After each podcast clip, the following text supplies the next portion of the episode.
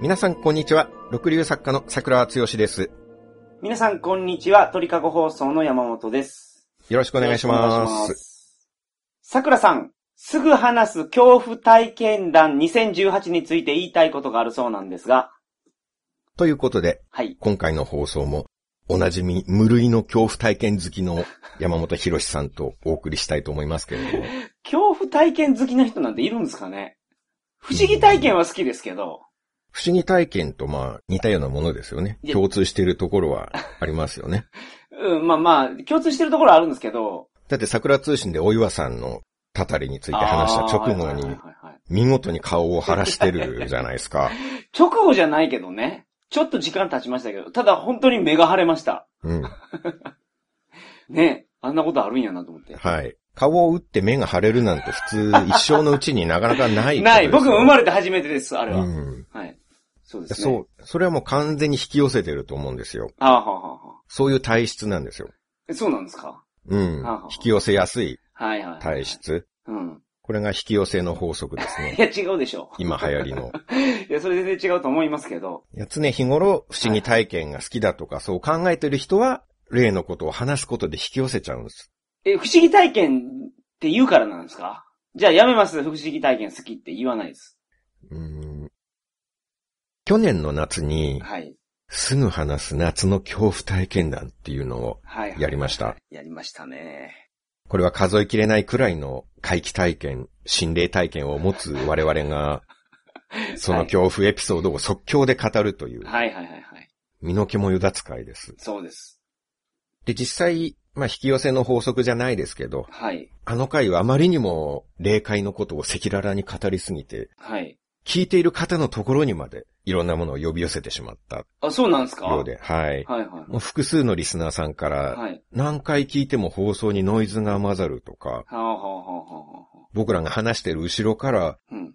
助けてーっていう女性の声が聞こえたとか、怖すぎるやろ、そうれいう連絡が ありましためちゃめちゃ怖いじゃないですか。あ。でもまあ、助けてっていう声は、はい。後に山本さんがプレイの一環として天井から吊り下げていた女性の声だということが分かりましたけれどもね。ああ、その、SM プレイプラス放置プレイをはい。観光してたと。はダンオ26監督の映画でよく見る光景ですね。はいはいはいはい。なるほど。縛られてうんうんね。うん、まあでも誤解しないでいただきたいのは、あれは合意の上でやってるわけですからね。はあ、ダン・オリノクさんはね、はい。はい。そりゃそうです。山本さんもね。はい。 いや、はい、はい。お互いにそれがいいと思ってるからやってるだけで、嫌がってる相手にやってるわけああ、じゃなないでるほすど、かならねるほ。ど。はいは。はいい。二人とも楽しめる範囲で、はああいうのをやんなきゃいけないですから。はい。他にも、あの回を聞いていたら、も誰もいないはずのお風呂から物音がするとかう、うん。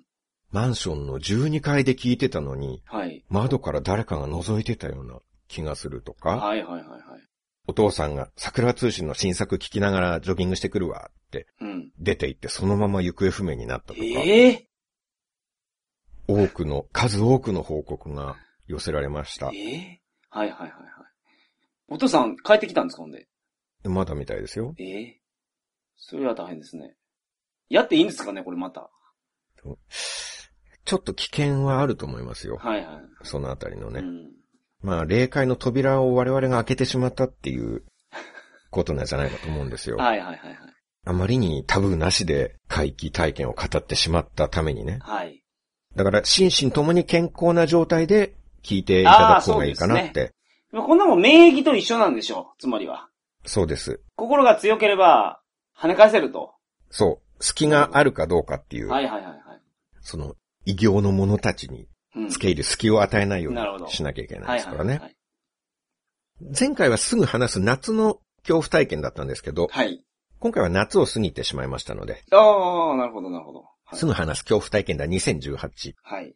まあ、怖い話は必ず夏なわけじゃないので、あーそうですね。冬特有のお化けとかもいますからね。雪女ですかはい、雪女とか、はいはい。代表なところではねな、るほど。他言いますいますいます。何ですか 笠子地蔵。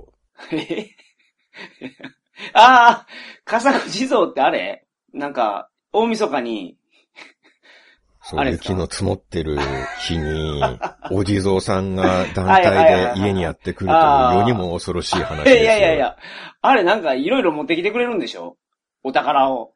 食べ物とか。まあいろいろ持ってきてましたけうど、んうんうんうん。あれで来てもらってもいいですけどね、全然。そうですかはい。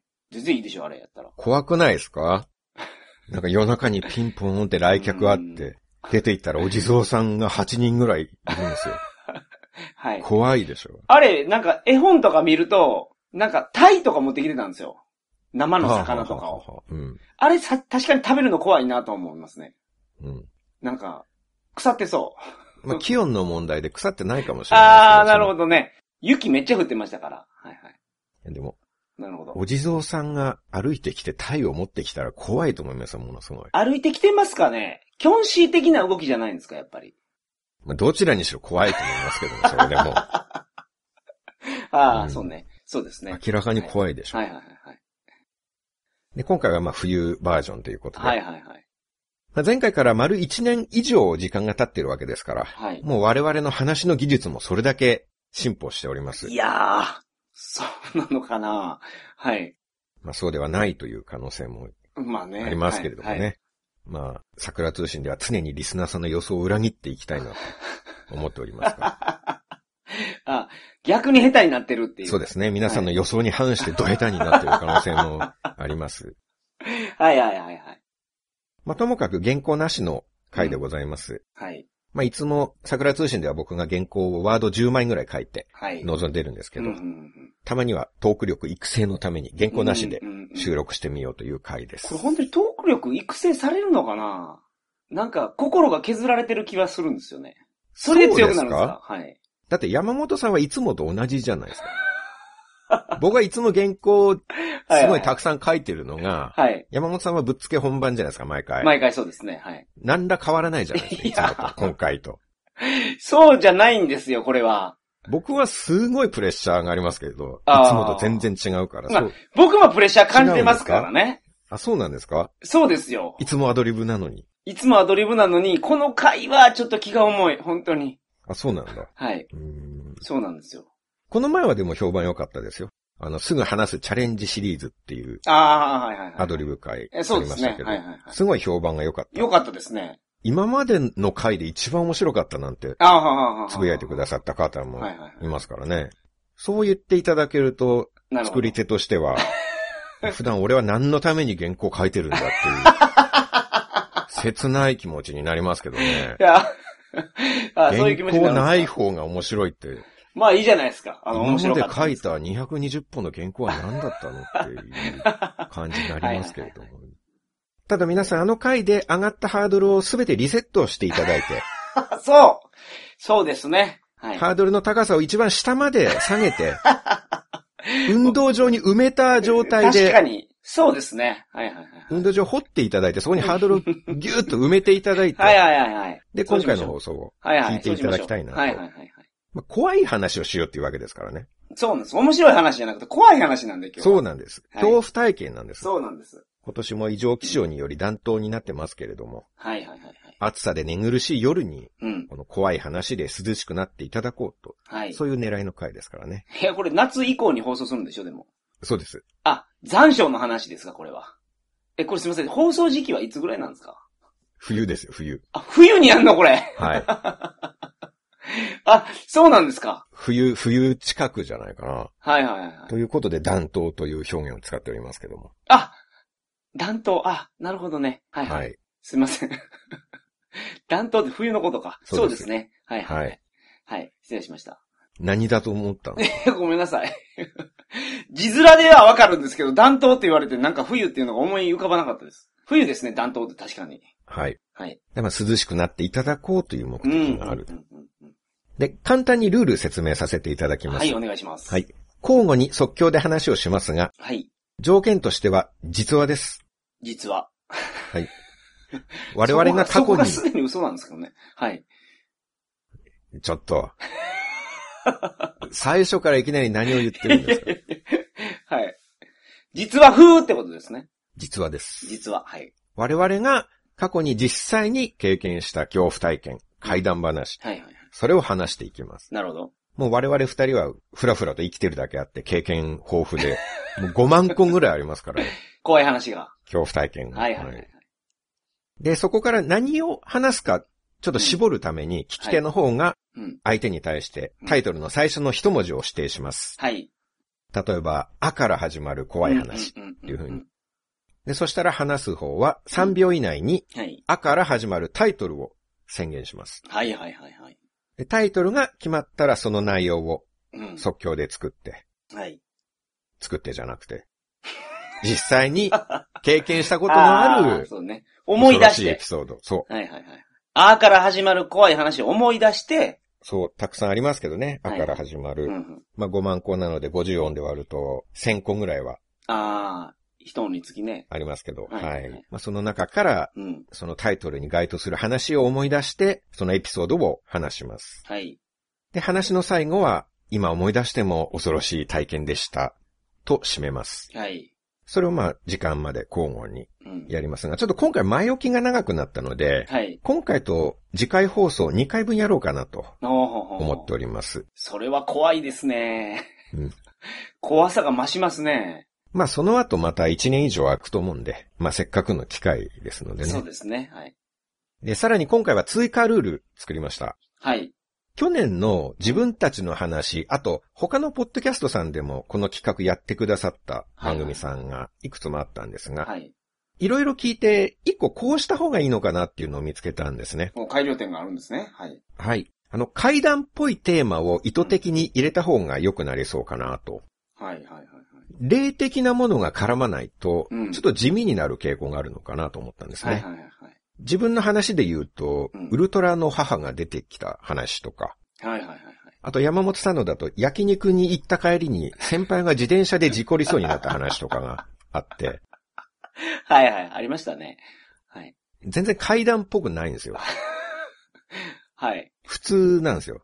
はいはいはい。まあ実はだからしょうがないそうですよね。とは思ううんですはいはが、いはい。なんか恐怖体験談って言ってるのに、なるほど。恐怖体験談っていうテーマでチャリで事故りそうになった話ってなんかテーマ負けしている、恐怖体験ですけどね、それも。霊恐怖体験ってことですね。つまりは。 うーん、そう、先輩のチャリの事故の話、全然恐怖を感じないですからね。あ、そうですか。うんはい。わかりました。そこで今回はタイトルを決める前にサブテーマっていうものを決めたいなと。はい。で、あらかじめ僕がそはいのサブテーマ候補一覧を作りました。はい。それが例えば、うん。お墓とか、はい。心霊スポットとか、おーおーおー自爆霊とか、怖い。はい。ポルターガイスト、おー怖いですね。そういう階段につきものの単語を44個考えておきました。 45個でしたよ。なぜ44個だか、わかりますかいや、わ、いや、わかんないけど。 ?4 は死の番号だからです。えはい。 44っていうのは死、死の数字ですよ。いや、わ、あつまりそれそうですけど。え、だって45個あるじゃないですか、これ。数えたんですか数えましたよ。あー余計なことする人 ですね。45個なんてのは、はいほとんど44個ですよ、もいや、まあそうう。ね。誤差の範囲ですよ。 いや、まあ、ほとんど44個ではあるけど。でしょはい。死者誤入すれば44なんですから、45なんて。死者誤。入したら50になるでしょ、これ。うん死者誤入なんやから。 誤入ですよ。基本的に適当な人なのに、たまに姑みたい な、たまに悪い姑みたいな、細かいとこついてくることありますよね、本当に。4は死の番号だからですって言ってるところに、はい。あえてちゃちゃを入れてくるっていう、いやいやいやね。 45個じゃ意な地いが悪いですね、本当に。まあ、スペアですよ、スペア。ああ。スペアタイイヤみたいなものだとはいはい。考えていただければ。なるほど。 44っていうのはもう、本当に恐ろしい数字ですから、あでも45個ですけどね。もう霊界の扉を一番開いてしま う数であすそよ、うなんですか44っていうのは。はいはいはいはで、タイトルを言う前にこのサブテーマ一つ決めて、い。はい。それに応じて体験談を話していこうと思います。うんうんうん。はい。はい。これをやってみた方がちょっと早いかなと思うので、はい。では早速、やりましょうか。はい。はい。どっちから先に桜さんからお願いします。あ、そうなんですか。一手目、これ一手目は一番嫌ですね。怖いですね。なんか保守的です ね。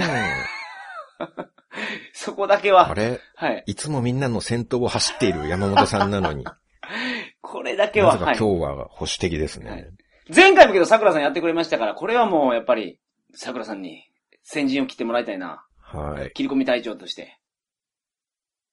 あの、ちょっとはい、放送が長くなるんで、はいはいはいはい。よろしければ、その1話ごとで切っていただいて、ああ、なるほ一ど。気に聞くとちょっと疲れますからね、長いやつは。そうですよ。休憩入れていただかないと、まあ、聞く方も疲れると思いますので。疲れるどころか、やっぱ霊的な話するんで、うん体力万全じゃないと、ああ、そうですね。なんか、来てしまう体の不調が可能性起こるかもしれないあでりすよますからね。皆さんの健康のた めに、ので、まあ、ちょっとこまめこまめ、はい1話ごととか2話ごととかに切って、はい。あの、聞いていただければと思ないるほまど。す。なるほど。はい。わかりました。 もう話す前から僕はもう十分涼しくなっておりますけどね。そうなんですよね、 これ。はい。。背筋に本当に来てますね。なんか、はい。気持なちわんかかります。ムズムズってしてますすごいわかりますせはい背中が本当に。 はいはいはい。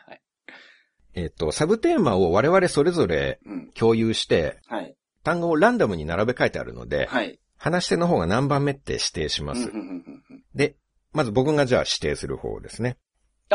そうなんですね。はい。桜さんが指定して、僕がそれを発表するんですかそうです。ああ、そういうことか。はいはいはい。OK です。何番にしましょはい。えっ、と、じゃあ、30番目でお願いしますう。。おー。30番目は、病院です。おー。いきなりそれらしいや、全部それらしいんですもよ、のね。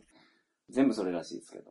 病院でございます。い。じゃあ、病院についてがサブテーマということで。はいはいはいはい。いいです行かきましょうか。はい。桜さん。そうから始まる怖い話があるそうなんですが、タイトルをお願いします。3、2、1。ソンブレラの注射針。何ですかソンブレラの注射針。ソンブレラ。ああ、ソンブレラ。はあはあはあうん。もう聞いたことない言葉ですけど、はい。あもそうですかお願いしますはいはいはい。それ怖そうですね。ちょっと詳しくお願いします。ま、外来語なんですけれども、はいはいはい。まあ、これはまた、ちょっと海外の話になるんですけれども、うんうんうんうん。あのーちょっとすすいません。なんか、動機がちょっと、あ、だ、なるほどね。あ、あ、すいません。まあお願いします。はい、まあまあ大丈夫です。落ち着きましちたょか。思い出していたらあまりにもなんかああ、怖くて、ちょはいはいはっと、すいません、落ち着くまで。い。いやいやいや、もう早い落ち着いてくださいよ。はい、あのーはい。これがあの、ソンブレラっていうだけあって、うん。海外での体験なんですけどね、はいはいはいは僕南米を旅行していたことがあっい。て、はいはいこれははちょうどペルーに行っていた時なんですけれども、い。ペルー、はい。うん。あの、ま、陸路で旅行していたので、ペルーからメキシコにうんうんうん。入ったんですね。はい。まあ、ペルーからいろんな国を経由してメキシコに至ったんですけどは、いそのメキシコでのお話なんです。ペルー関係ないんや。ペルーの話ではないですね。はい。メキシコね。はいはいはい。はい。はい。まあ、一応、ルートも説明した方が親切かなと思いまして。ああ、わかりました。はい。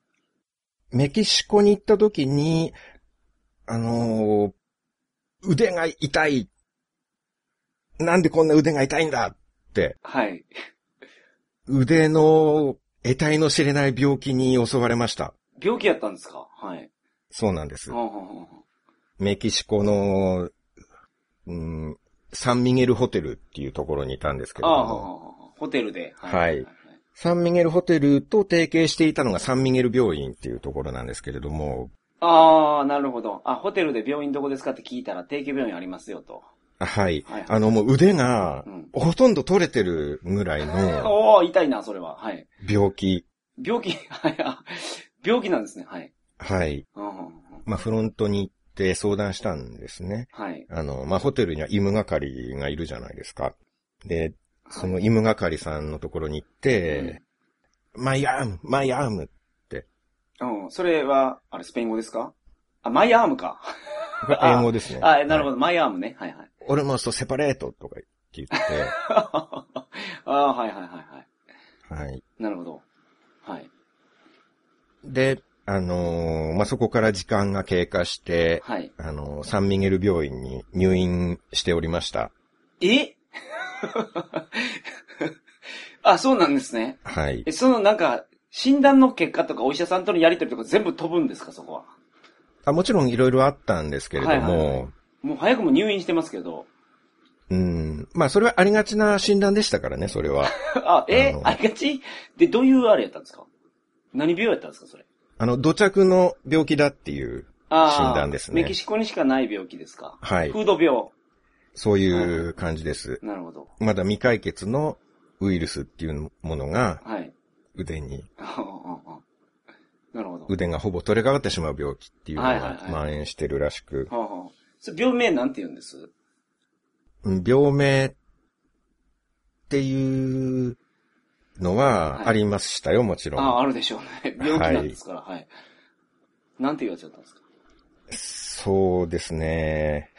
その、できましたらあまり細かい質問をしないようにしていただけると、ちはいはいょっと助かるなっていうはいは感いじなんですけれどもね。ああ、なるほど。はい。ただ、まあ、うん、今思い出してるんですよね。病名を。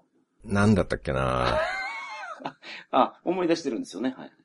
アルムデルソルって いう感おーじ。の病気あ、そんな病気やったんですね。はいはい。で入院することになりまして、はい、はい、はい。で、その病院が、うん。あの、メキシコでも曰く付きの、うん。あの、デルっていう病院だったんです。レイガそうなんです。ーはい、はい、はいまあ、そんなところに入院なんてしたくないと思ってたんですけれどはい。も、はい。これはメキシコの病気はメキシコで治さなきゃいけない。うん。そういうルールがやっぱりあるわけですよ。旅行者の世界にはね。あるんですかうん。あ地産地消っていう考えが今はあ。もそんうな考えあるかな医学の世界でも行き届いてるんです。あ、そうなんですか。うんはい。で、あの、4人部屋だったんですけど、はい。入院した時は。はい。うん。ただもうそこが曰く付きだったんです、病院が。はい、それ聞きました。だからはい、はい。誰も寄りつかない病院なんです。えメキシコの方たちはみんな評判を知ってるから、はい。もうあそこに入ったら殺されるっていうああ。ことはもなるほどう、 ね。地元の方たちはみんなわかってるから、はいは誰もここ来ないんですよ、そんなところにい。。なるほど、はいはい。でも僕はそれ知らないじゃないですか、旅行者ですから。うん。しかもホテルと提携してるから普通そこ行きますそもうんね。なんです、はい、それ安心しますよ。泊まってるホテルの人が紹介してくださうんっうんうた。んうん。うん、まさかね、入院したら殺される病院だっていうことはいははい知らないですから、はいは一い人で入ってたんですけど、んあの、ドクターが来たんです、そこに。あ、会心に。はい。はいはいはい。なるほど。で、はい。あのー今から注射をするっていうんですね。おーおーおーおーおー病名何でしたっけコスタデルソル。全然変わってる。あーから始まってたような気がするけど。 まあ、記憶曖昧やから。うん。あそのコスタ・デルソルの、そう。アスタデルソ、アスタデルソルです。 アスタ・デルソルアスタデルソですルっけ。はい。その、アスタ・デルソルを治すための注射すると。はい。はい。はいはいはい。で、なんか傘の形をしているうん。ものを持ってたんですね。はい。傘を持ってるんですよ。長い傘を。うんうんえ、すいません、ドクター。注射するって言ってたのに、うんうん。うん。それは注射じゃなくて傘ですよってはい。言ったんですけど、まあ、あの、一応英語なんで、はい。それはアンブレラじゃないですかって。はいはいはいはい。 not 注射、it is アンブレラってはいはい言ったんですけど、はい。はい。これが俺たちの注射だと。ほうほうほうほう。嫌なら死んでもらうけどいいか、みたいな話に怖いっすね。めっちゃ怖いっすね、はい。ううんん。なって、うん。うん。うん。で、その、傘をはい。僕の首に刺してこようとしたんですけれど首にしか。も。はいはいはい。はい。腕の病気でしたよね。はい、そうなんですけど、はいはい。よく聞くということで。首に刺すと、はい。はい。うん。で、でどんどんその注射が迫ってくる。うん。やめてください怖いやめてノーアンブレラとか言ったんですけど、はいはいはい。これはアンブレラじゃないって、うん。ソンブレラだって、おー、なるほど。そこで出てくるんや、ソンブレラが。はいはいはいはい。アンブレラと思ったら大間違いだと。はいはいはいはい。その傘じゃないんだこれは。ほうほうほうほう。我々の病院でいうソンブレラだ。はいはいはい。 だから病気に効くんだではい。でぐさーっていう風に、はい。もう首に勢いよく、ぐわうーっわ、てやきば。はてい、はいはいはい。まあ、枕に横になっってたんですけど、その下の枕の方の方までグザって行っちゃってえ、、首貫通してるんですか はい。えーはいはいはいはい。それぐらいやるのがサンブレラだっていう、ああ、 ああ、なるほどね。ソンブレラのお作法がそうやと。はい。はいはいはいはい。なるほど。うんそこで僕の意識は途切れました。はい。気づいた時にうは、ん。僕はサンミゲルホテルのベッドではい。生きていました。ほうほうほうほう。今思い出しても恐ろしい体験でした。まあ、まあそう ですね。恐ろしいですね。その、霊的な感じ全然なかったけど、怖い医者ですね。え、その、治ったんですかほんで、その、アスタデルソルは。アスタデルソルは治ってましたあ、ね。治ってたんですかあ、じゃあ正しい治療法やったんですね、そのソンブレラが。はい。ああ。なんかむしろ30%ぐらい力が前よりアップして た感じになってましたああ、ね。意外と。なんかメジャーリーガーとかで言いますけどね、たまにあの、肘手術して、急速上がる人みたいな。そんな感じですね。はい。一度試練を乗り越えるとそうやってはいはい。強くななるみたいですよ。なるほど。うん。霊、霊的要素はどこにあったんですかこの、はあの、恐怖体験の。そう、うん。やっぱり、はいあの、そ、あの、まあ、そんな良くなったからには、お礼をしに行こうって思って、えー、続きあるんですかああの、ドあドクターのある時、やめてくれとか、 はい失礼なこと言うたから。この殺人鬼とか言って、本当に申し訳なかったと思って、はいはいはいはい病院に行ったんですけど、はい。はいはいはい。そこに病院なんてなかったんです。え周りの、隣の売店の人に聞いても、ー、はい。ここの病院どこに行ったんですかって聞いても、うん。お前何言ってんだって、はいはいはいはい。ここは前から小学校しかないぞとか小学校な言んですわかれ。て、はいうんえ小学校もなくなってるんでしょ、でも。小学校はありま した。あったんや。は ああ、なるほどね。はいはい。い。うん。え、じゃ俺が経験したああの病院は何だったんだっていう、もう本当に身が震える思いでした。うん、あいのや、それホテル、ルに聞いたらわかるじゃないですか。提携してるんやから。いうん。あれは今思い出して も恐ろしいや、ホ 体テル験にで聞しくでしたょ、。それ。 まあ、なるほどね。ああ、ちょっと霊的要素ありましたね。うんああ怖かったですし。怖いですね。うんそれは怖いですね。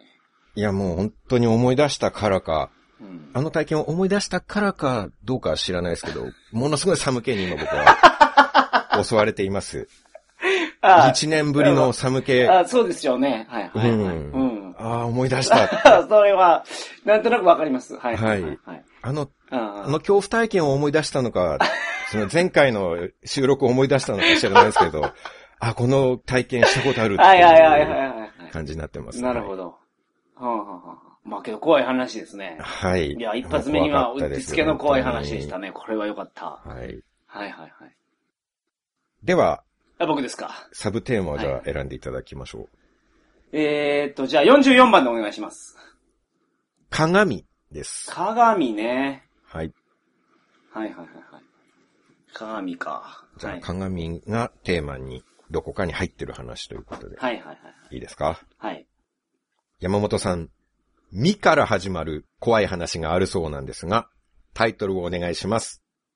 3、2、1。みたらし団子と満月。おー、みたらし団子と、満月。満月。あ、これなんか一見怖くなさそうな風流な、タああ、イそトルうですね。ちょっとです時け期れ的どもにねね。はいはいはいはい。はい。これが恐怖なそうなんですよ。ことが何かあるんですね。はいはいはいはい。ぜひちょっとお聞かせいただきたいなと思いますけど。はいはいはいはい。みたらし団子って食べたことありますもちろんあります。みたらし団子って、あのー白いお団子に、うん。なんか、飴色のタレがかかってるはやいはいつなんはいです。よ。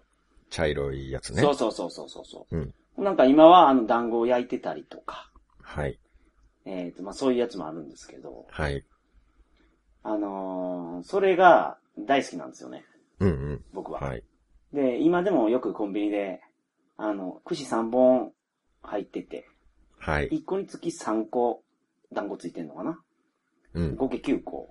はい。で、100円で売ってるんですよ。はい。すごい細かい描写 入りましたけど。はいわかりました。はい。丁寧に。はい。すごい丁寧に説明していただきましたけど。はいそそううでですすね。ね。みたらはし団子の話やから、みたらし団子ちゃんと説明したことみんなわからんかな。い。 まあみんなわかると思うけどな、そ れ。はいそ。う、入ってるんですよ。はい。それはまあ今でもよく食べるんですけど。はい。うん。で、あれを食べるときにですね、うん。あの、おばあちゃんにずっと言われてたんですけど、はい。あのー一人で食べるなと。おうおうおうあの三本あるじゃないですか。はい。三人で食えって言われてたんですけど。うん。まあでも、え毎に回人がいるわけじゃないですから、はい一。人で食べるときもあありますと、うんお。ばあちゃんにその言ったら、うん。じゃあ一人で食べるのは、まああの、時と場合によってはええけど、絶対鏡見るなって言われたんですよ。食べてるときに。はいはいはいはいはい。え、なんでって聞くじゃないですか。うん。みたらし団子だけなんでって聞くじゃないですか。うん。そしたら、あのー満月がうん。見えることがあると。 はい。鏡の中に、鏡の中にそうです、そうです。はい。振り返ったら、ないんですって、やっぱお月様が。うん。で、また鏡見たら、満月が見えるんですよ。はい。え、それは、そうやっておばあちゃんが言ってたってことですかそういうことです。えーっと、みたらし団子を食べるためにおばあちゃんが言ってたんですね。だから、食べ絶る対、はい、旅に。そうです。一人で食べるのまずやめようと。はい。あと、あの、鏡、一人、もし一人で食べても鏡を見るのはやめようと。っていうふうに、まあ、思ってたんですよ。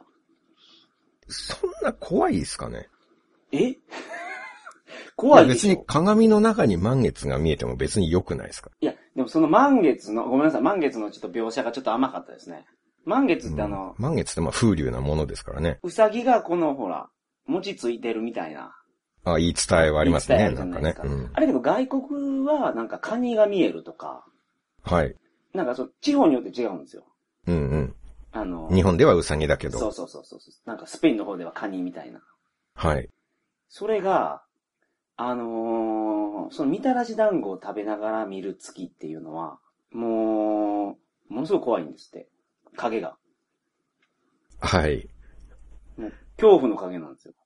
あもうちょっと具体的に言っていただけるとありがたいんですけれどもね。あーはい。鬼です、鬼。鬼が。鬼が、はい。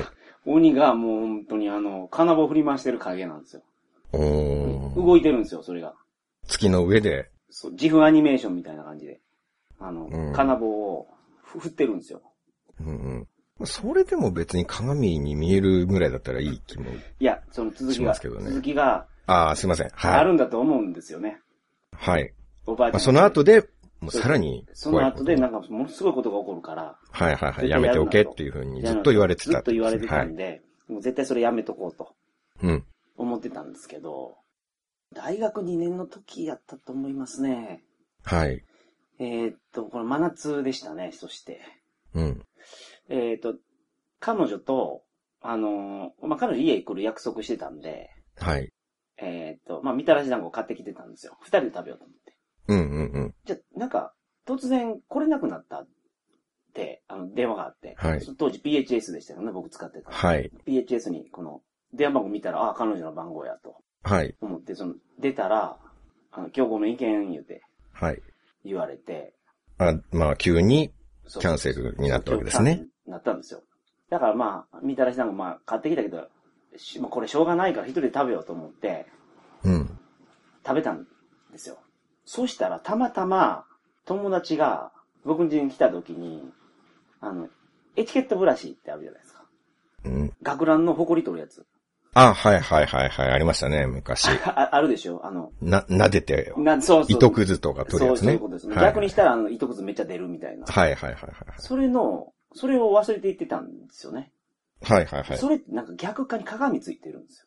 ああ、裏返すと、鏡が。パカって開いて、うん。あの、観音開きみたいな感じでパカッと開いて、エチケットプラスの逆サイドに鏡がついてたのを、なんか、食べながら、あ、エチケットブラシ、ブラシがあるなと思って、パうでん落としてしまったんですね。電子レンジの上から。そしたらパカって開いてしまって、地面に落ちた時に。はい。だから、みたらし団子を食べながら鏡を見てしまったんですよ。はいはいはいはい。いけないと言われていそうた。そうなんです。ことやをやる気はなかったんでやす。ってしまったんですねやってしまったんですよ。そしたら、うん。やっぱ満月が映ってるんですね。あるはずのないあるはずの満ない。月そうです。やっぱ後ろ振り返ってもないんですよ。満月なんて。うやっん。ぱ鏡の中では満月が映ってて、うん。で、やっぱり鬼がはい。金棒振ってるんですね。そう影がやっぱ鬼が金棒振ってるように見えるんですよ。ああ、実際、実際に。月の中でそうです鬼がいたわけですね。はうんい。うんうんで、めっちゃ怖いじゃないですか。うん、まあ怖いですね。うん。まあないはずのものが映ってるっていう時点で、そう、そうなん怖いでですしね。この後やっぱり、どうなのかなとか、はい。思うじゃないですか。うん。で、やっぱ太陽作は、団子も全部食べるしかないと思って。なん でな、なんでですかなんでって、どういうつながりなんですかそれは。団子食べたらそれ消えるやろうと思ってですよ。ああ。そうか、食べてる途中に見ると出てくる。そうそうう。そうそうそう。ことかはいだらスピード勝負ですよね。食べ終鬼わがった、らもういいだろう。なんか出てきそうな感じなんですよ。もうこっちに向いて。あ、それは怖いですね。もう鏡から出てこようとしてある。のー、金棒をなんかもう下に置いたんですね、鬼が。うん。ほんであの、クラウチングスタートってわかりますはいはいはい。かがんで。そうそう、あの、陸上選手がやるやつ。はい。あの姿勢取り出したんですよ。うん。影が。こういよいよ来よると。はい。飛び出す。かな、金棒はでも置いてきてくれたんですね。 怖いのの一つはちょっとそこに置いてから来ようとしてたんですね、鬼は。 まあ重たい、重たいからじゃないですか。あそいうやか。、うん金棒振ってる鬼なのに金棒を置いてくる金の。棒置いて、はいあの、ほら、陸上選手みたいな感じで、レデうんうんうィーんセットみたいな感じの、はい。なんか足を後ろに伸ばして、 うん。あもう手を両手ついて、もう今にも出てきそうな躍動感がすごいんですよ。影やのに。はいはいはいはい。で、もうその時点で僕も、あと、一玉半残ってるんです。あの、団子が。じゃあ半分しかまだ食べてだなかい。ら急いで食べてますよ。い鬼もやっぱりこの金棒すぐ置いたから、はいはい。どうなるんやろうとか思いながら食べますけど、やっぱり、あれ喉に詰まると危ないじゃないですか。みたらしで。もちろん。はい。だからやっぱ引っよかかっちゃようんくですね噛んでましたからね。うん、うんよく噛みながら食べてたから、一個半、あと一個半残ってるんですよ。はい。で、もうけど鬼がもういよいよこの飛び出してきそうなんですよ。で、どうなるか聞いてなかったですけど、ここれ、うん。こ来よるなと、鏡から出てきて。出てくるなと。出てきたら大変になるじゃないですか、それはもうん。う。僕だけの問題じゃなくなりますよね、その。あ、そうなんですか街の問題になってくる。鬼が出てくるんですから。はあ、 町の問題。そう。街の問題でしょ、それは。もう。一応、町内では収まるんですね、でも。 町以上はいかない 感じなんですね。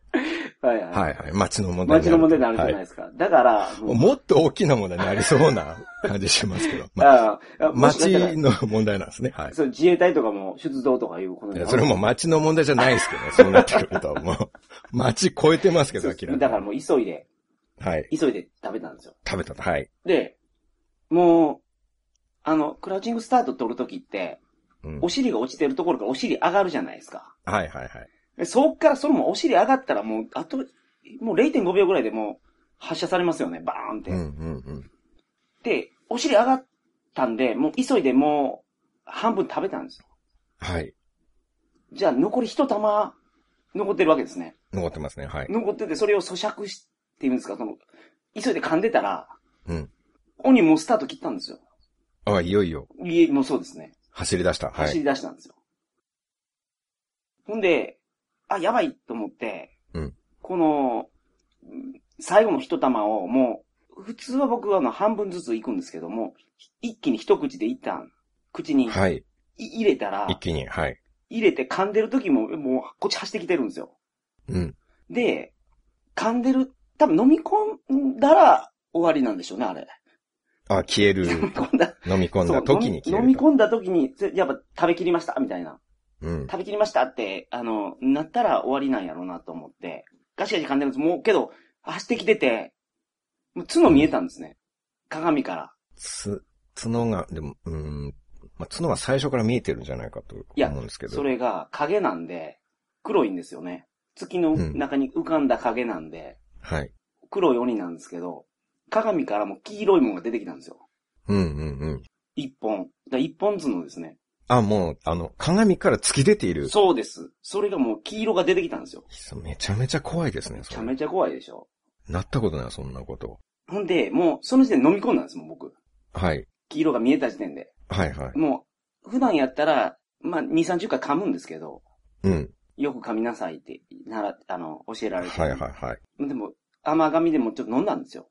うん。でも飲んでもまあ止まらないんですね。あ、鬼が鬼が。もう出て、もう、お角結構長かったんですけど、30センチぐらいの長い角がまうあんうんバーンって出てきて、次はあのアフロヘアみたいなやつがちょっと出てきて、はいはいはいはい。で、もう食べ終わってますよってうん。言ったんですけど、うん。もう鬼に。うん。でも聞こえてないのか、そのままもう出てきそうな勢いやったんで。割とゆっくりめに出てきてる感じしますけどね。で、これ。もうあのー今これ喋ってる時は分かりやすく喋ってますけど、はい。あの、ジョジョの漫画みたいな感じで、一瞬おきに撮ってるんですよ、これ。ああ、なるほど。ほんまこれ一瞬の話です。野球漫画の世界ですね。そう、そういうことです、そういうことです。はいはいはい。あ止まって見えるみたいな感じです。うん、ものすごいスピード感で山本さんも食べてるそういう、わそういけうですことでね、すよ実。は。はい。競争やから。うん。で、それでもまずグイグイ出てきてても、頭半分出てきて、はいはいはい耳も出そうになった時に、で、怖いな。はい。ごちそうさまでしたって言ったんですよ、僕。うん。そしたら、ふーって消えていったんです。はいはい。今思い出しても恐ろしい体験ほでした ほね。ほほほ。いや、よかったですね、そ れ。そうですね。あ、ごちそうさまでしたが合図だったわけですね。。ごちそうさまでしたって言わないいとダメやったんですよ。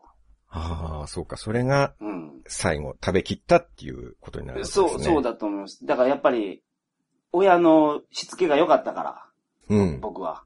ごちそうさまでしたっていう癖があったから助かったんですけど、もしかしたらこれおばあちゃんが、もしものために、はい。あの、ヒロシには、あの、ごちそうさまでした、ちゃんと言える子に育てなさいっていうのがあったのかもしれないですね。ああ、そうか、そのおかげで、そうです。それがなければね、町がもう壊滅してましたよ。町、自衛隊出る騒ぎに、町が、そう。町を征服して、そ、そこで帰っていくっていう感じです かね。で町の範囲を収めたら、また戻っていくんですあかあ、まあまあ、それはちょっと、まあ出てきてないかわからないですけど。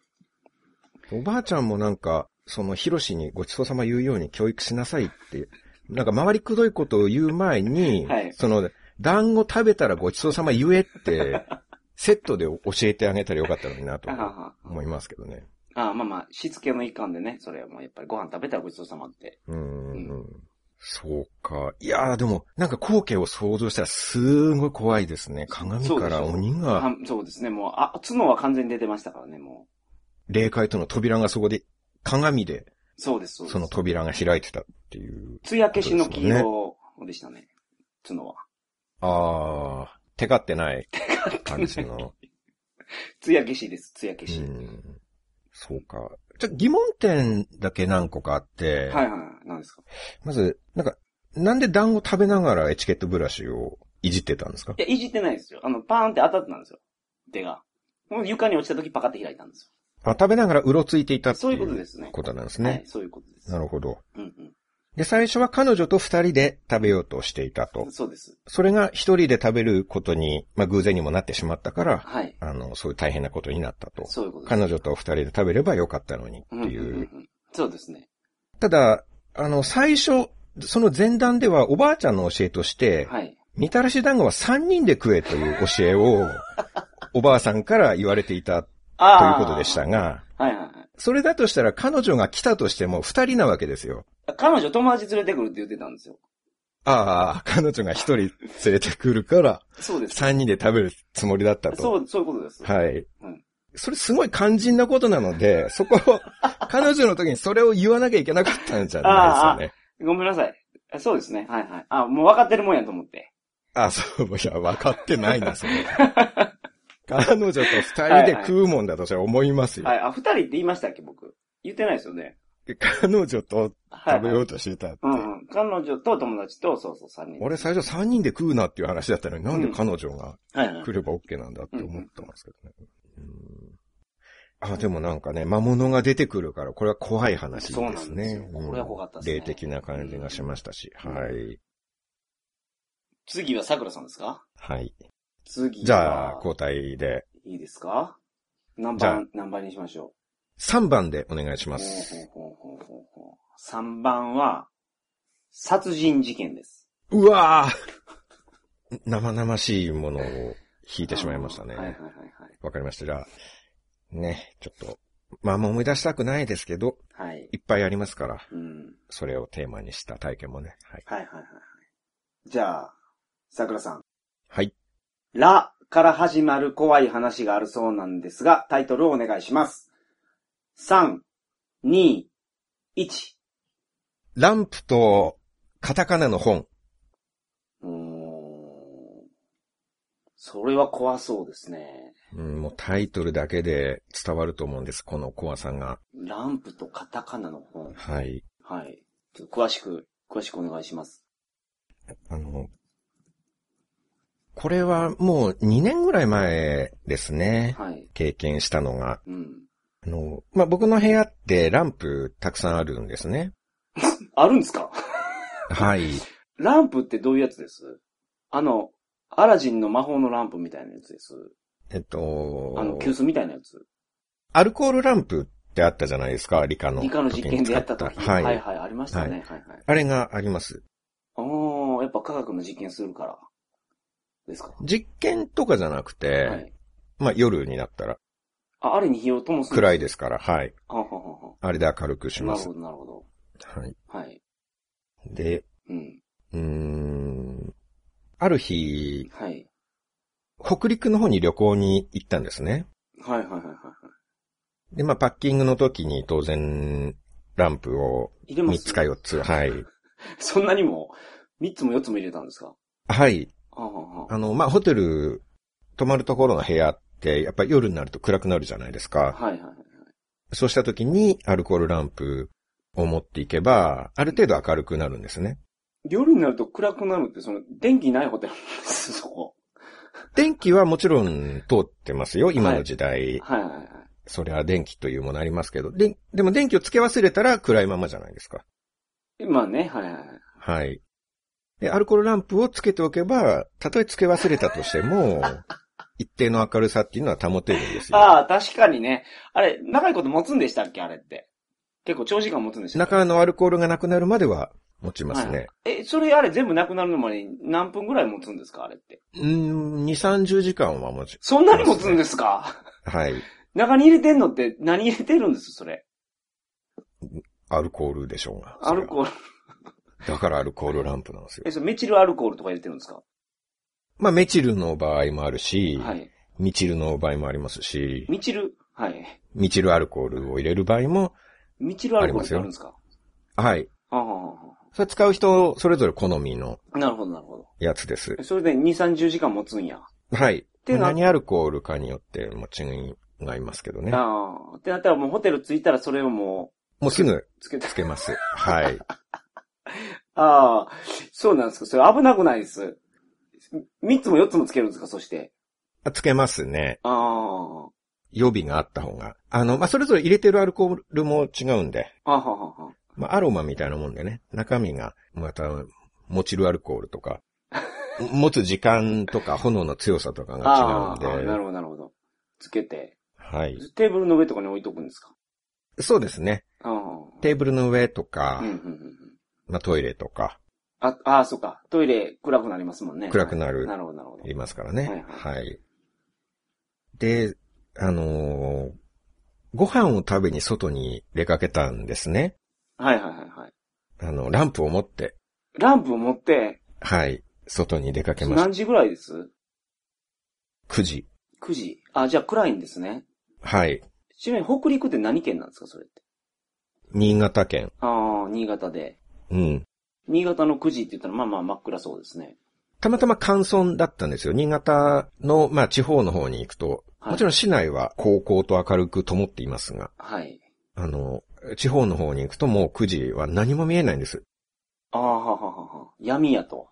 はい。はは。ランプがなければもう2メートル先も何もわからないっていう。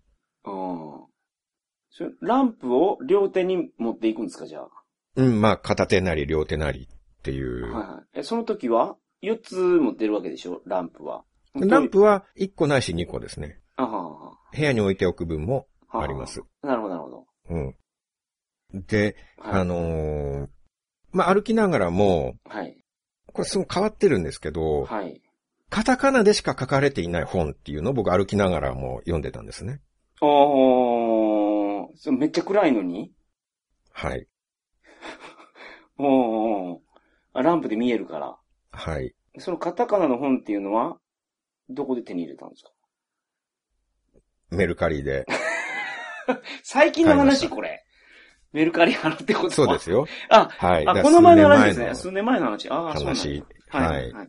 メルカリで買ったカタカナの本。はい。本うを、んうんまあちょっと勤勉ですから、歩きながらも二宮尊徳を尊敬してますからね、僕は。はいはいはアルコールランプで照らしながい。はいはら。いはいはい。うんうんうん。そしたらもう、本当に5メートルぐらい先ですよ。はい。僕の。はい。本当に目と鼻の先はい。 で、殺人事件が起こったんです。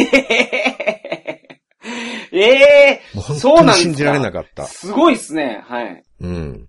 急にですかどんな感じでギャーっていう悲鳴。が、まず聞こえたんですかはい。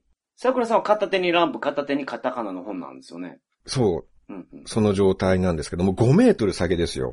はいはいはい。で、ランプで照らせるのはせいぜい2メートルですから、あー、なんかドラゴンクエストのあのーダンジョンみたいな感じはい。一番最初のドラクエの松明、あるいはレミーラの呪文はいはいの、はい。ちょっと先しか照らせ ない。あーなるほどなるほど。一歩歩けばその先見えるけどみたいな感じで。。はいい。あ、まあ確かにランプってそんな感じかもしれないですね。うん。先はよくわからないと。はい。うんうんうん。そこで闇をつんざく悲鳴ですよ。はいはいはいはい。まさにね。ギャーっていう。はい。え、その悲鳴だけでも殺人事件って分かったんですかはい。どうしてあの悲鳴は殺人事件の悲鳴です。あーあ、そうなんですね。はい。はあ、はあはあう、ん。あー、なんか、ギャー殺人事件だっていう悲鳴が、殺人事件だって言ったんですかはい、そうなんです。どっちあ、がそうだった、そうだった。あの、その悲鳴の人が、あ、あ、それで思い出した。 うん。ギャー殺人事件だっていう悲鳴が聞こえたんですはいはいはいよ。あ、それで、あ、殺人事件がそこで起こってるって。え、ギ思ってャーって言った人は、じゃあ死んでないんですね。発見者かなんかなわけですね、多分。つまり。やられた人ですよ。いやられた人、死んでないやん、ほいたら。や、もう、間もなく死ぬ感じです よ。あだうぎゃーって言ってる時点あ、で、はい。あ、俺致命傷食らったって。ああ、そういうことなんですね。はい。で、なんか、刺された人と隣にいた人が殺人事件だって言ったんじゃなくて、じゃなくて、はい、刺された人が殺人事件だって言ったんですね。はい。はいギャーって言って、どう考えても俺このまま生きてられない。どう、絶対死ぬってうん、うん、いう認識があった上で、うわー、殺人事件だーっていう悲鳴につながったわけです。うん。はい、はい、はい。で、それをまあ、聞きながらも、その僕ランプでカタカナの本を、ちょっといいところだったんで、呼んでるんですね。この章の最後まで読もうってはい、はい、思はってて、はいまあちょっと気が散るんですけれども、い。はい。ちょうどもうちょっと犯人がわかるっていうところだったんで、あカタカナの本も殺人事件の本やったんですかまあ推理小説ですね。あ、推理小説全部カタカナで書いてるんですかはい。めっちゃ読みにくいですね、それ。言われてみればそうですね。はい、はい。はい。まあ、その感覚が、その感覚はなかったんですけどね、当初。はあ、はまあ、僕、カタカナ検定とかも持ってたんで、あ、あるんですか割と、まあ、ほ人よりはカタカナ読むのに、ちょっと慣れてるっていうのはありますけどえ、何級取ってるんですかカタカナ検定は。カタカナ検定の2級をあ、2級まで行持っっててるんま。ですす。は。はいはいはいはい。なるほど。まあ、80%のカタカナは理解できるって いう、レベルにまで僕行ってますから。ごめんなさい。僕100%理解できるんですけど、もう僕1級取れますかねああ、いや、1級いけますよ。それほとんどの人いけると思うんですけど、 小学校。免許改。伝いけますよ。 あ、カタカナの免許改伝になってるんや。ナトリ、ナトリになります。あ あ、あ、そうなんですか。はい。ああ。 なるほど。で、桜さんはその2年ぐらい前までまだ読めないカタカナとかあったんですね。はい。難しいやつはまだ。そうなんです。うんだうんから勉強のためにやってたんですけど、殺人事件が起きてしまって、はい。で気が散るなと思ってたんですけど、はいその闇の中から殺人鬼がはい。ぬって出てきたんですよ。はい、はい、はい。近づいてきたんですね。はい。はい。そのランプの範囲内にはい。殺人鬼が入ってきたんです。はい。でも本投げ出して僕は、うん。うわ、今殺人事件があった。うん。犯人がうん。目の前にいるって言って、うん。 なんかもう、どう見てもこの世のものではない犯人だったんですね。人間じゃないんですかはい。ここれはもう霊的な人間しか考えられないっていう見た目だったん霊ですけど。的な人。間。 あ、霊的な、人間は人間なんですね。霊界に入った人間でないと、はい。もうこれは出せないっていう、いう狂気のその狂気の雰囲気、オーラを出してたんですあオーけラど。ですね。はいははい。い。はい。でもその殺人鬼が僕の持ってるランプを見るなり、はい。うわ、アルコールランプだって、あははははやめてくれ、アルコールランプはって。ああー、アルコールランプが苦手やったんや。そう霊みたい的んなです人間は。い。はい。はうい。ん。うん。まあ、それで僕、いつもアルコールランプ持ってるっていうのもあるんですけどね。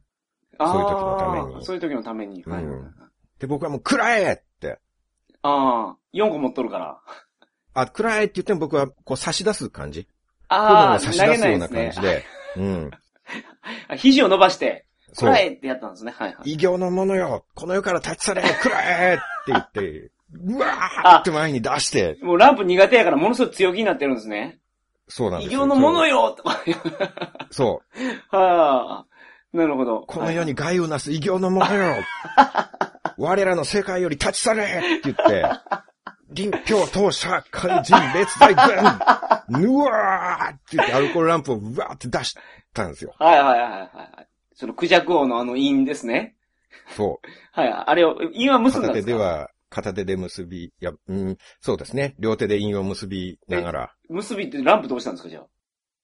ランプは第三の手で、どうや、第三の手とかあるんですかはい、あの、桜さんのあの、鍛錬を積んで人間の普段我々は30%の力しか出せないところを、はい。鍛錬を積んだ身はアルコールランプ、アルコールランプ協会から認定された、うん。アルコールランプを持つための手ってことそれ。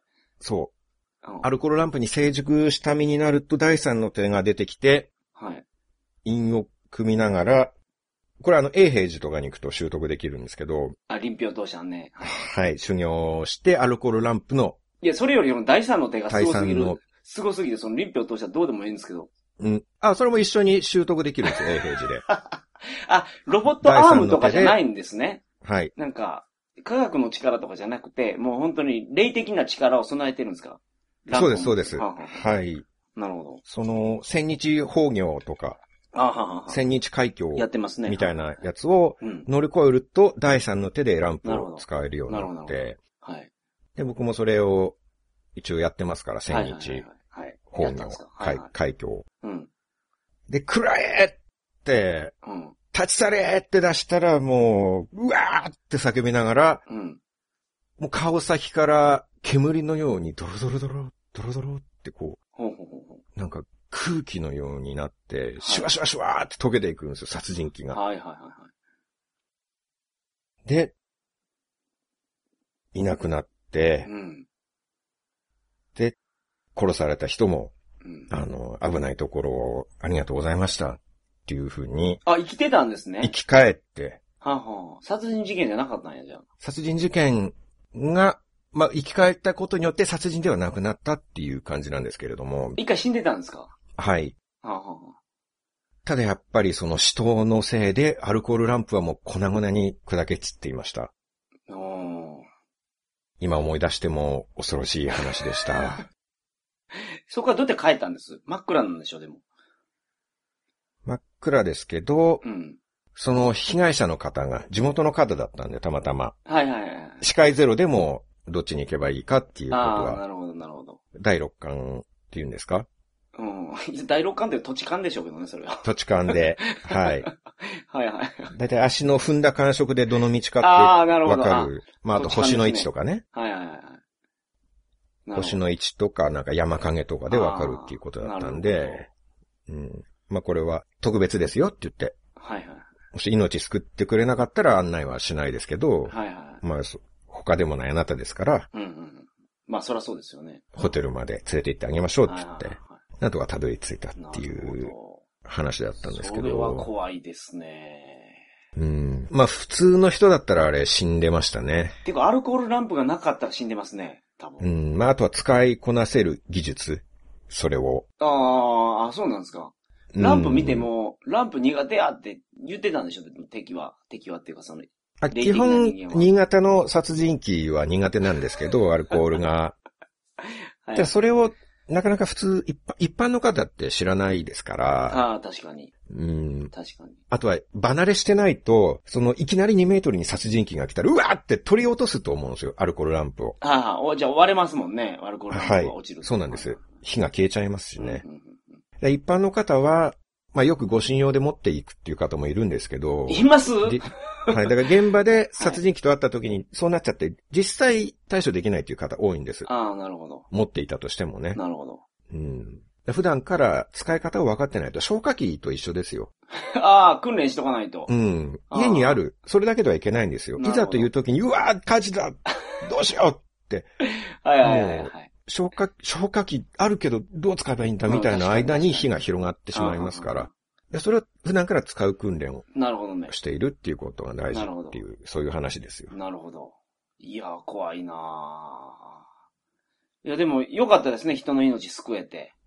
そうですうね。ん。はい、本望です。本もああ、本もね。はいはいはい。はい。まあ、そのために僕はうん。頑張ってるみたいなところありますからあね、あ、普人の段命かをら。救うために、はいそう。やったんですね。はい。うん、命をいくつ救えるかの勝負みたいなものあだと思うんですよ。人生とはそういうもんやと結局人生ってね。はいはい。あ、なるほど。人間なんて結局そういうものですよ。どれだけの命を救えるかですよあ。確かに、ね。大事なのは。はいはいはいはい。なるほど。これも怖い話でしたね。まあ、ちょっとね、比較的新しめのはいはい。話でしたけどね。うんはい。カタカナの本もなんか全然意味わからなかったけど、まあまあ、メルカリで買った本なんですね。うんそうですね。ははいい、メルカリではい。買ったう本ん。でなるす。ほど。はい。はい。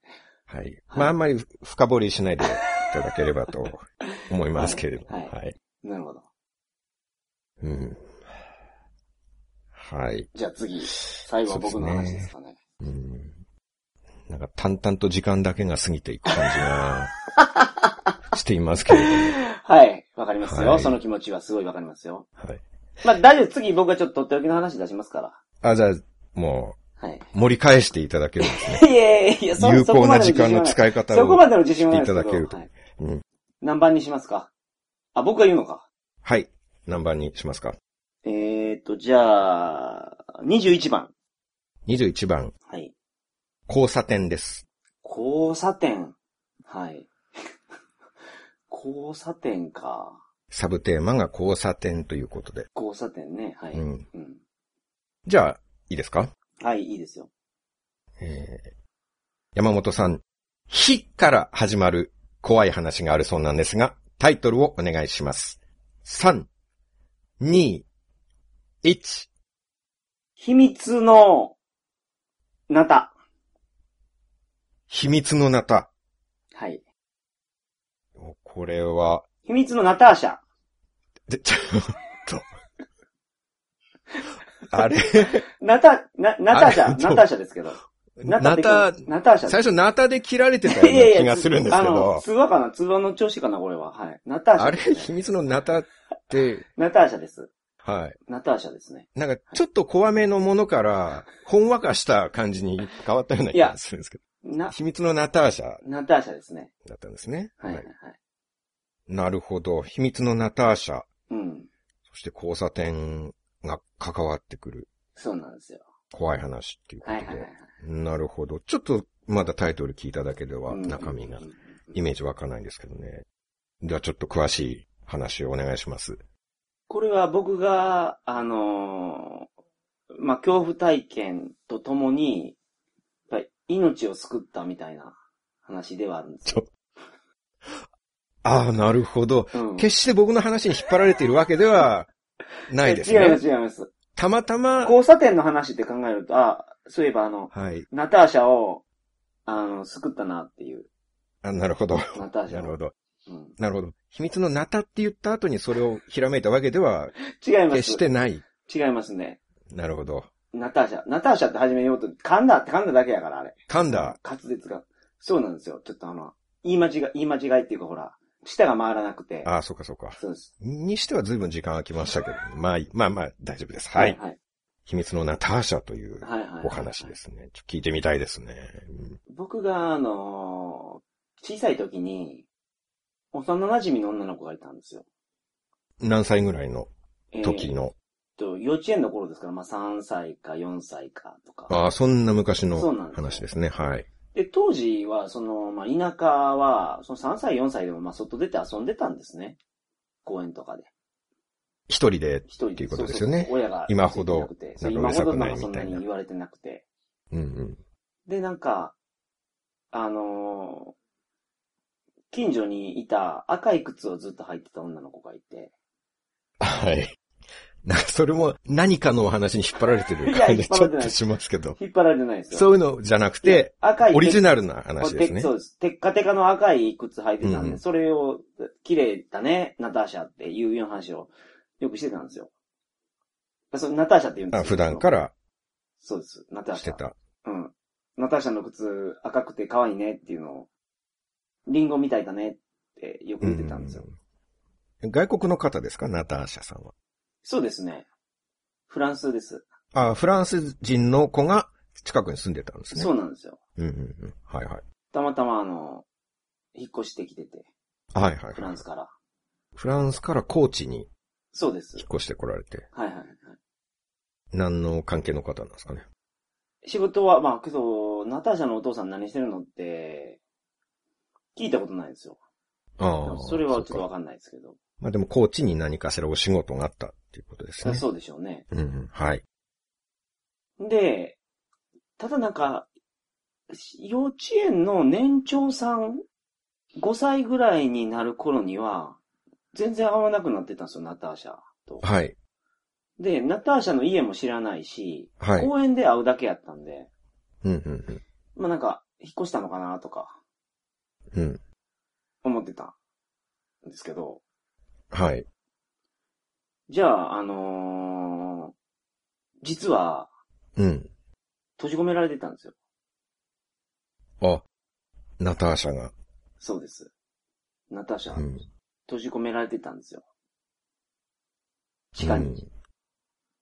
うん。ええっと、あれそそもそも今、いつの話をしているのかちょっとわからなくなってきたんですけど、3歳か4歳の話、そういや、い今、今になって分かったんですよね。あの、ナターシャ閉じ込められてたんやなっていうのが。あ、あ今になってみれば分かった。そうです。なんか時系列がよく分からなくなって。あ、ごめんなさい。ちょっとあの、ナターシャのことを考えたらなんかちょっと頭混乱してしまって。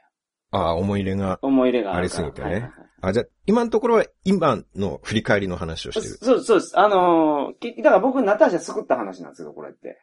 うん、うん、うん、うん。はい。ケイジ・コロンボ風に言うならば。刑事コロンボ風に。あ先に種を明かす明かすとするとっていうことです。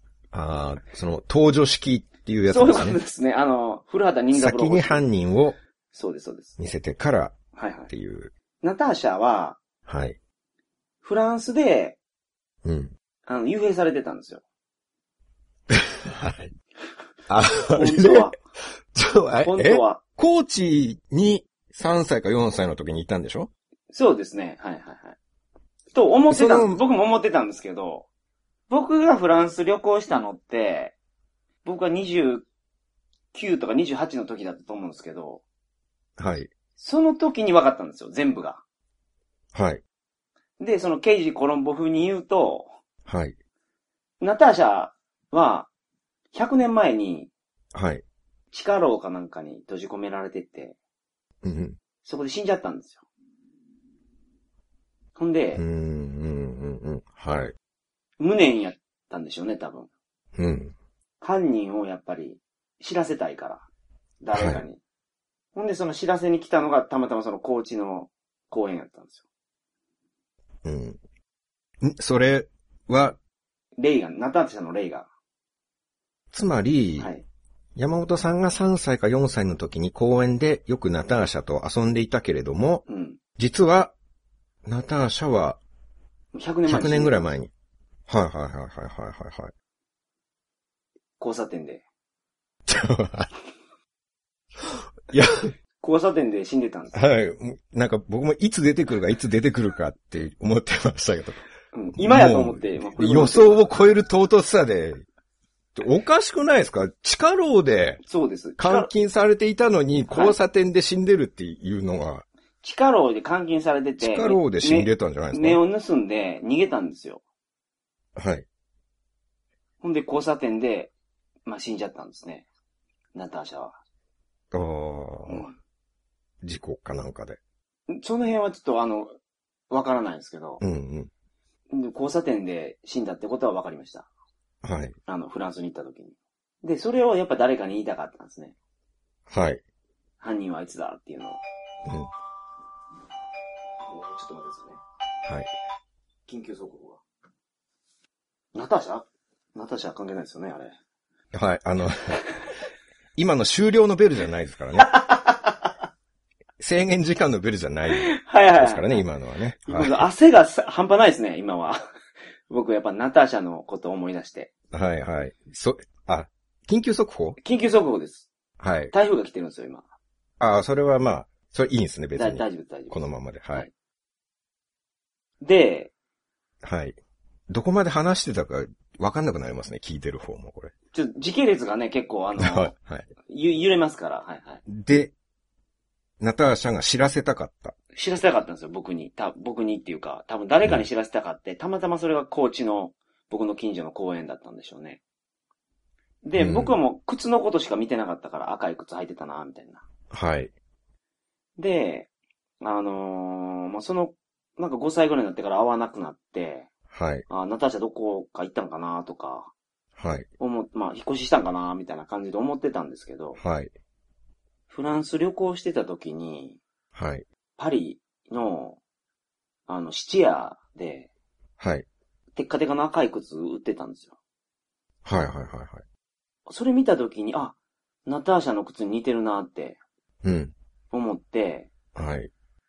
その、靴のショーウィンドウってあるじゃないですか。ショーウィンドウにその赤い靴出てたんですよね。はい。はい。あの、横から見てみたんですよ。あの、UFO キャッチャー撮るときに、うん。奥行き見るのにこの横からちょっと見るじゃないですか。はい見ますね。はいはいはい。そんな感じで横から見たら、はい。ナターシャって書いてたんですよ。うん、うん、うん、うんうん。だからもう、ちょっと血の気が引いてしまって僕、はい。質屋に行って、ナターシャの靴ですかって聞いたんですうん。よ。じゃあ、実はっていうことで、その質屋の、うあのん。丸メガネの店主店主が、はい。話してくれたんですよ。ナターシャの交差点の事故のことを、で、その時に、ああ、交差点の事故のことを言いたかったんだなって、やっと分かったんです、僕。うん、うん。で、結局その、監禁されてたっていうのも、その、店主がうん。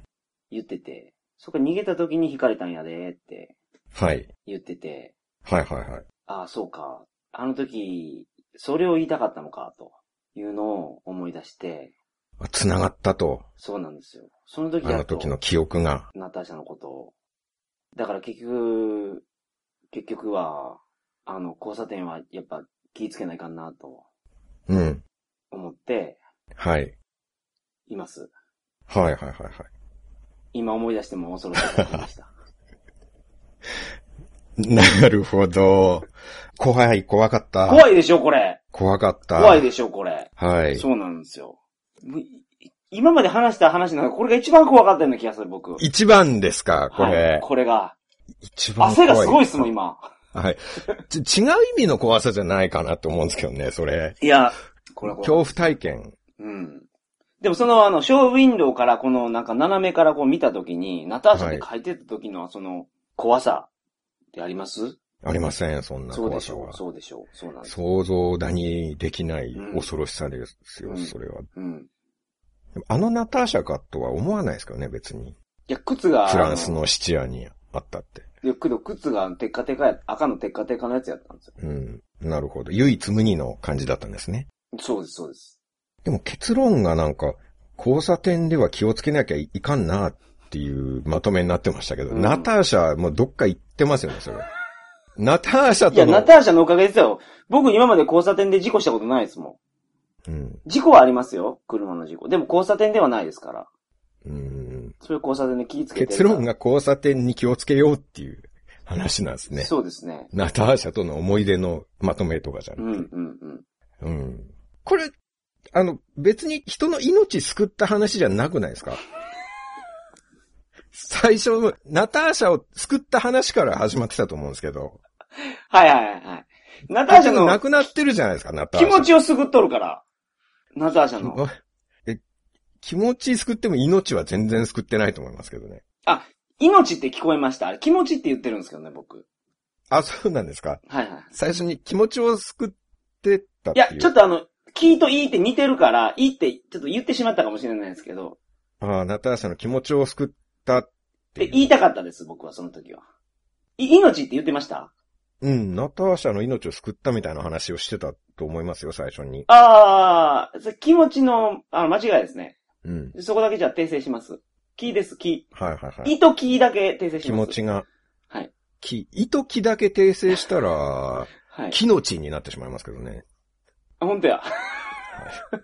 まあまあ まあ、はい。命と、まあ気持ち、気持ちだと。木の字になるね。そうですね。ナターシャの気持ちが救われたのもどこなのかわからないんですけど。救ってないですかね、やっぱり。やっぱりっていうか、救ってなやいっですかぱり って。やっやぱっりぱりじ救ゃなっくててないと思ってんじゃないで救すっか。てやっぱりって。で救われた部分、ちょっと見えなかったなと思って。ああ、なるほど。あーまあー、そうかな。うん。いつ救われたのか。 はい。いやで最初もなんか、お家族の仕事で高知に来てたみたいな。ー、うん。そう思ってたんですよ、あの、当時は。うん。うん。で、遊んでて、うん。でその時は何も伝えてこなかったんですね、ナターシャは。ナターシャ、そうですね。まあ、フランス語ですからね。あ、そう、 そうなんですか。そりゃそうでしょう。 はい。 はい。じゃあナターシャ何のために出てきたんですか日本の山本さんのとこだからろ知らせたかったんじに。ゃなそういですか、しね。じゃあフランス語通じるとこ出りゃいいじゃないですか、ナターシャ。なんでわざわざ言葉通じないとこに行って遊んでるんですかああ。まあね。うん。まあ、それ、ナターシャが決めることじゃないかもしれないじゃないですか、その。あたまたま。出てくる場。所は。う。うんん。それはもう、ナターシャもそれはフランスで、に出たかったでしょう、そら。うん。うん。ベスト言うとそこの交差点がいいですよね。一番。そして、ああ、あの子やってみんなわかるんで。まあ現場でね。現場、現場の方がやっぱいいですけど、でもそれはやっぱ事情があるんじゃないですか、ナターシャにも。その霊界、霊界の事情があるんじゃないですルか。ールが。うん。でも100年前でしょそうですね。100年ぐらい前です。そうです。うん。父屋のおじさんとまず、あのナターシャがどのナターシャか、どうやって一致したのかも謎ですけどね。山本さんが知ってる、いや、七夜のお父さんは知らないでしょ、僕がナターシャと3歳の頃遊んでた話は。あ、その靴のナターシャそうです。について説明してくれそうでてす、そうで、です。やそれを聞いて山本さんが、あ、あの時のナターシャかって、そうですね、はい。その根拠は何なんですかそれが一体あ、、赤いこれ靴です。同じ。靴が赤いから。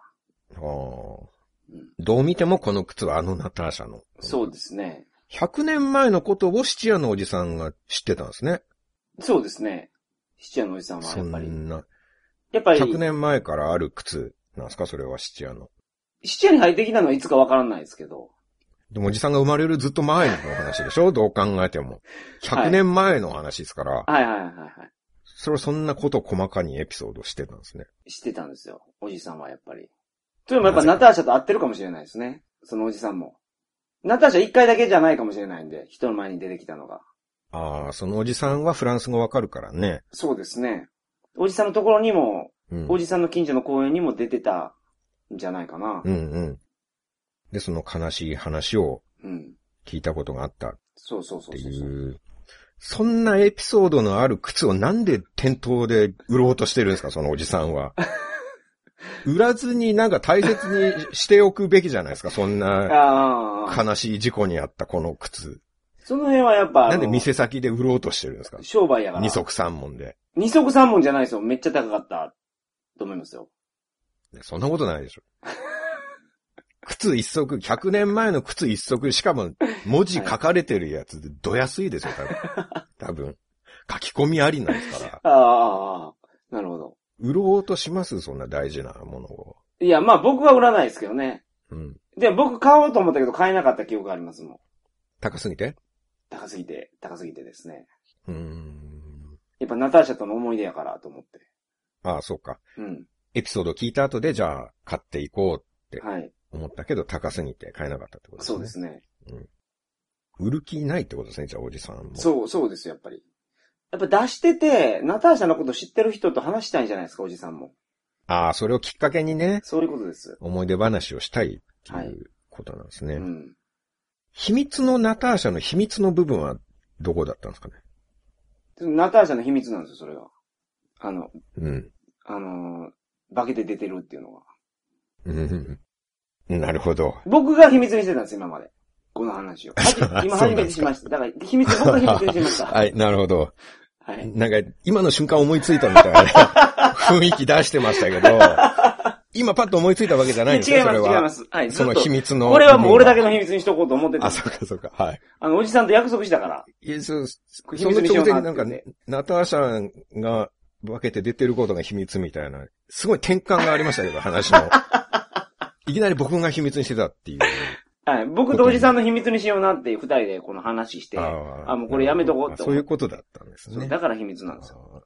あーうん。交差点もものすごい唐突に出てきた感じだったんですけどね、まあ。そう。うん。うん。監禁されてたのに逃げ出して、そうですねそ。うか。監禁は、なんか悪いやつ、悪いまあそう家なんじ主ゃなといかですに。か。うん。その辺ちょっとフランス語よくわからなかったんで、そこちょっと詳しくわからなかったですけど。ああ、そこまではうん。中途半端に分かったってことですね。そうなんです土屋のおじさんと話して、はい。おじさんもフランス語やから。ああ、でも結構分かったんだ。うん、うん、そうですね。なるほどね。その刑事コロンボのようにスッキリ感はそこまではないですけれども、はい、はい。登場式にしてはなんか最後のスッキリ感がそこまで来ないですけれどあも、はははは謎は残る感じ、そうなんですですけれどよ。もやっまぱ、うん。そうですね怖い話怖い話っっててこそうういいううももんんでですすかからね。ね。うんいやでも怖いですね。はいはいはい。昔に亡くなった子がうん。時を超えてそうなんです霊界の扉を抜けて出てくるうっていうのん。もね、そういうことですからね。怖い話はい。ですねう。んあるもんですね、そういう体験って。ありますねなんか。やっぱりありますね。うん。まあちょっとまだまだ恐怖体験は尽きないと思うんですけれども、はいはいはい。お時間が参りましたので、そうですね。ちょっと今回はこのぐらいにしときましょうか。しておきましょうか。はい。うんうんうんすっきりはしてないと思いますけど、満足されましたか切り感は全くないですけれどもけど、ね。ま、けど満足はされましたよね。とりあえず。まあ、半分としてはこのぐらいかなと。はいはいはいはい。なるほど。次回にうまくつな、はいなんはいかはいはいなん成長してる感じはありますね。また次回もう少しうまくなるんじゃないですか。そうですね。 まあ、霊界の扉は開きかけてるとは思います よ。はい。これは。はい。いまあ、次回はじゃあもう全開でうん。扉ガバガバで開いてくると。そうですね。最後まで開ききってしまうと思いますけど、次回でね。なるほど。多分聞いている方も、うん。ね、この暖冬に涼しい気持ちに今日なっていただいたと思うんですよ。はいはいはい。やってる方もかなり涼しくいなりまやーしたかそうらですねね。はうい。ん我々が一番恐怖と戦っていた1時間だと思いますよ。はい。 そうです、ね。涼しいどころか、身も凍るよう な、戦慄の気分を味わってました、ね。はいはいはいはい。まあ、恐怖の回だってことですよ。そういうことです。聞いている方にもやっている方にも。はいはいはいはい。えーでは今回は以上となります。また次回お会いしましょおう会い。しましょはう。い。それでは皆さんまた、再来週。さようなさよらうな。よい子のみんな、今日の放送はどうだったみんな今週もいい子で頑張ろうね。それじゃあ来週まで、まったねー。提供は鳥かご放送でした。